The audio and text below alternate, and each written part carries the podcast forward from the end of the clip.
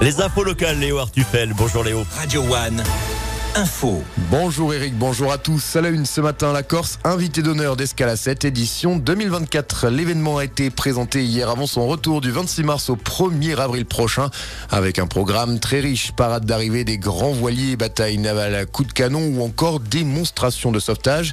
Durant toute la semaine, pas moins de 12 villages dédiés au patrimoine maritime seront également installés sur les quais. Ils seront animés par des délégations venues du monde entier, du Japon à la Roumanie en passant par l'Espagne, la Suède ou encore encore l'Italie.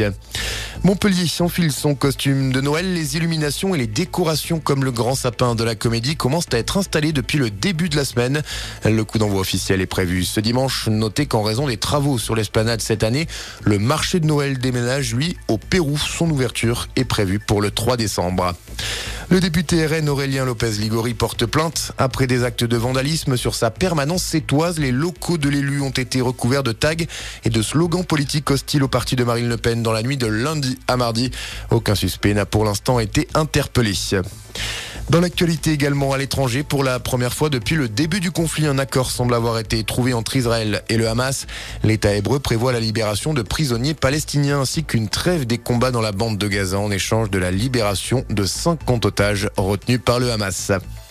On passe au sport, un nouveau défi pour Richard Cockerill, tout juste viré de son poste de manager à Montpellier. L'ancien talonneur anglais devrait rebondir à la tête d'une sélection.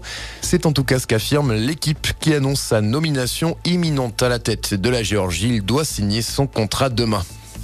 Et puis un mot de foot, les Bleus terminent l'année sur un match nul pour son dernier match de 2023. L'équipe de France a été tenue en échec de partout hier soir en Grèce. Un match sans enjeu, les Français étant déjà qualifiés pour le prochain Euro, prévu, on le rappelle, cet été en Allemagne. Voilà pour l'essentiel.